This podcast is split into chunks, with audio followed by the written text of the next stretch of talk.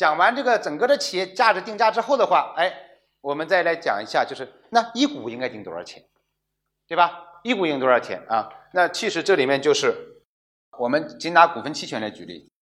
那如果我的企业估值是五个亿，我有不同的方式，那其实我要定量啊，因为定了量以后的话，它才能定单价嘛，对吧？那就是我们既然是股份期权，是把我们的百分之百给它分了 n 多的份儿。也可能是一亿份儿，也可能是两亿份儿，也可能一千万份儿，也可能两千万份儿。不管来说都是多少份儿，而这个估值呢，是我们现在一个企业价值。如果说我把它分成一亿股，那其实我一股是多少钱？五块钱，对吧？我要把它分成五亿股，那一股就是一块钱。就是我们在定了总的价值之后，那其实我接下来要做的一个事情就是，我一共要把我的股份期权定为多少股？啊，那么当定了多少股之后，根据我企业的价值，我就可以跟员工说，我的一股是值多少钱？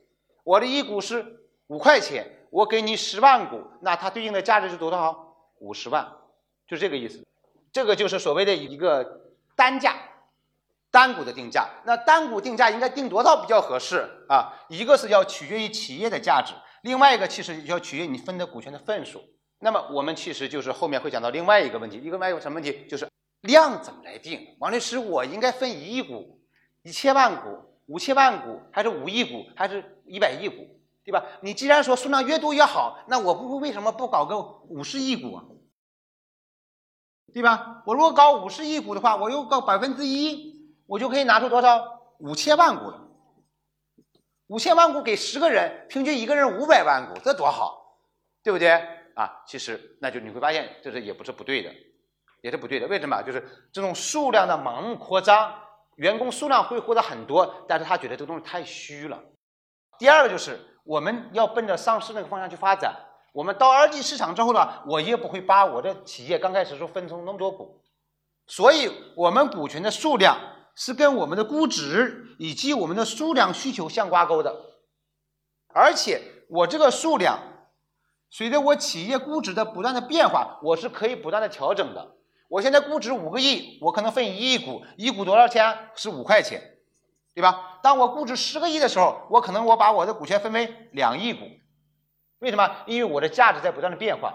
总之来说，你要考虑到你一股值多少钱，你要考虑到一股值多少钱啊？那这个呢，其实就是一个各价的问题。这个我们就讲完了。那下一个问题就是，如果我一股一块钱。或者我一股五块钱，我给到员工的时候应该多少钱？啊，那在讲这个问题之前，我们需要考虑另外一个因素，什么因素呢？那就是我们在做股权激励的时候，应不应该或者是不是必须要员工出钱？啊，这是需要讨论的第一个问题啊，是不是要必须出钱？那原则上来说，我们一般的建议是要让员工出钱，原因就在于是出了钱的东西买的东西他会更珍惜。他会更可认可它的价值，这是其中的一个原因。价格，那我们第一个问题是要不要花钱买？基本的思路是大家都支持的，是要要花钱买。那为什么要花钱买呢？因为买的东西你会怎么样？更珍惜，这是第一个原因。第二个原因是什么呢？我花钱买，说明我认同你股权的价值。如果我认为你就是在忽悠我，或者我明天就要走人，我愿意掏钱来买这个东西吗？不会的，认同。第三呢，绑定或者说留住，因为你钱放在这儿，你走的时候怎么至少要有想法要把钱带走。钱已经交给公司了，能不能带走，那其实取决于公司怎么做。所以从要花钱的角度来说，哎，我们一般是会产生这三个原因或者个叫第一个，花钱买的东西他会更珍惜。第二呢？花钱买，说明他对这企业的价值是认同的，不认同他就不会花钱。第三个呢，啊，花钱买，他走的时候要想要把他钱拿走，这种行为本身有可能对他的离开会起到一定的阻碍的作用。这是第一个，要不要买？那第二个，买到底什么价格来买？我们前面说了，我们还说一股一块钱，我应该让员工花多少钱来买呢？其实有几种定价的方式，一种方式就是一股一块钱，那你就掏一块钱。你要要五十万股，你就掏五十万；你要十万股，就掏十万块钱。这是一种啊。第二种溢价啊，我现在定一股一块钱，我需要你花一块一块二来买，这是第二种。第三种呢，就是我现在一股一块钱，那我给你个折扣价格，一股五毛钱来买，啊，那这个呢其实是不同的定价的方式。那么我们怎么来确定我们给到员工的时候，我这个企业应该怎么来定价？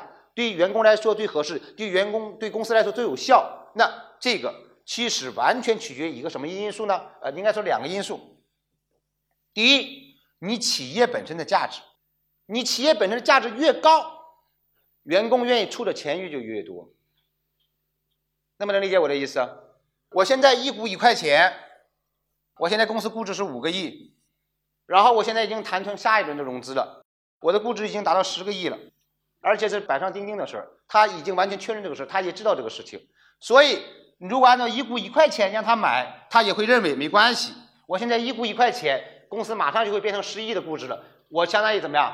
买了之后我就赚了一倍，因为翻了一番的价格嘛，对吧？所以那它价值会是认同的。那其实就是我刚才说了，他你到底应该以原值给交给他，还是以溢价交给他，完全取决于你的价值。如果我的价值不明显，不能超出这样一个价值的预期，那你如果让他以原价来去买，他就变成一个投资人了。你看，你说王律师有绿杠拿了五千万，估值多少呢？五个亿。现在你做股权激励，你说你给我十万股，啊，然后要还让我掏十万块钱，那我跟投资人有什么区别？啊，啊你这不是在激励我，你在这集资呢。所以这个东西，你确实你考虑它的价值，这个就根本的原因所在。那么这是说我到底应该是原价还是溢价？啊，溢价也是相同的道理，对吧？我的企业马上要上市了，啊，今日头条肯定要上市，对吧？今日头条现在要做个股权激励，定价的话一股一百三十块钱，然后有人愿不愿意花一百五十块钱去买？所以我们后面会谈到这个问题，就是出钱啊，出钱应该让员工出多少钱？就大家一定要知道，员工没钱只是一个理由或者一个借口，根本不是他没钱，根本还是他对你这个股权的价值认可度高不高。如果他对你的股权价值认可高，他借钱也会去买，他借钱也会去拿你这个股权激励的股权。他只会跟你说：“哎，李总，不好意思啊，这个我需要掏五万块钱，看我这个挣的也不多，我家里也比较紧张，对吧？能不拿不到这个钱，我这个比较为难。”他经济比较紧张，是不是一个客观存在的事实啊？有可能是存在的，但是真实的事实是什么呢？他觉得你其实对他来说没有那么大的价值，这是根本的原因。他如果就有那么大的价值。他完全可以找个人说：“哎，我们国资公司在做股权激励，现在我有十万股的一个额度，但是我自己没那么多钱，你愿不愿意帮我出啊？对吧？我中间赚一个差价就行了。以后真要上市卖了以后，我把那钱给你，他一定会去想这种路子来解决这个问题，好不好？OK，这是原值和溢价。那么还有一个就折扣定价。折扣定价什么意思？就我给你打折。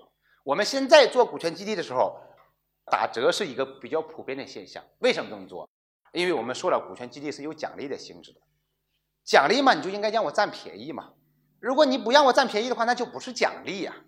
奖励就是白送的意思，对不对啊？所以在价格体现来说，就是我一股一块钱，我可能给你打个五折，我可以给你打个六折，我给你打个七折，我可以甚至打个八折，都是可以的。到底怎么来打折？那按照我的经验来说，一般来说，传统的企业、实业型的企业、收入还比较不错的企业，打折的额度就比较少。啊，因为企业觉得自己这这是那么那么有那么多资产和那么多价值在，而我们的互联网企业啊，互联网企业还没做到特别牛的时候，打折的额度相对来说一般折扣会高一点点，啊，这是一个基本的一个现象。最后一个呢是赠与定价，赠与价什么意思？就是我送，啊，我不需要钱。所以我们现实中在做客户的股权案例激励的时候，我们有时候会这样，你呢作为公司的这种什么总监，一共能拿五十万股，其中呢二十万股呢。是我公司送给你的，另外三十万股呢，或者二十五万股呢，是你需要花钱买的。那这个东西的本质呢，其实你给他打了一个更大的折扣，但是他感觉出来可能会觉得舒服一些。你看，公司也好，老板也好，确实考虑到我的过去的贡献，送了一部分。另外呢，我确实自己需要花钱买一部分。但是对于公司来说，你的本质是什么？啊，你是打了一个更大的折扣。那比如说这二十五万股，你可能已经打了个五折了。如果你再送他二十五万股，又打了一个五折，可能就是二点五折了。我不知道这么算的对不对啊？只是这个意思啊。其实本质是这样，但是这种表现形式可能会让他觉得不很舒服啊，觉得公司是长良心的，老板是吧？是有爱心的，考虑到我以往的贡献呢，还要送我一部分。为什么会这么想呢？啊，我们后面会讲到一个问题，就是我的股权激励是有额度限制的，不是你想要多少就有多少。你即使再有钱，不好意思，没有。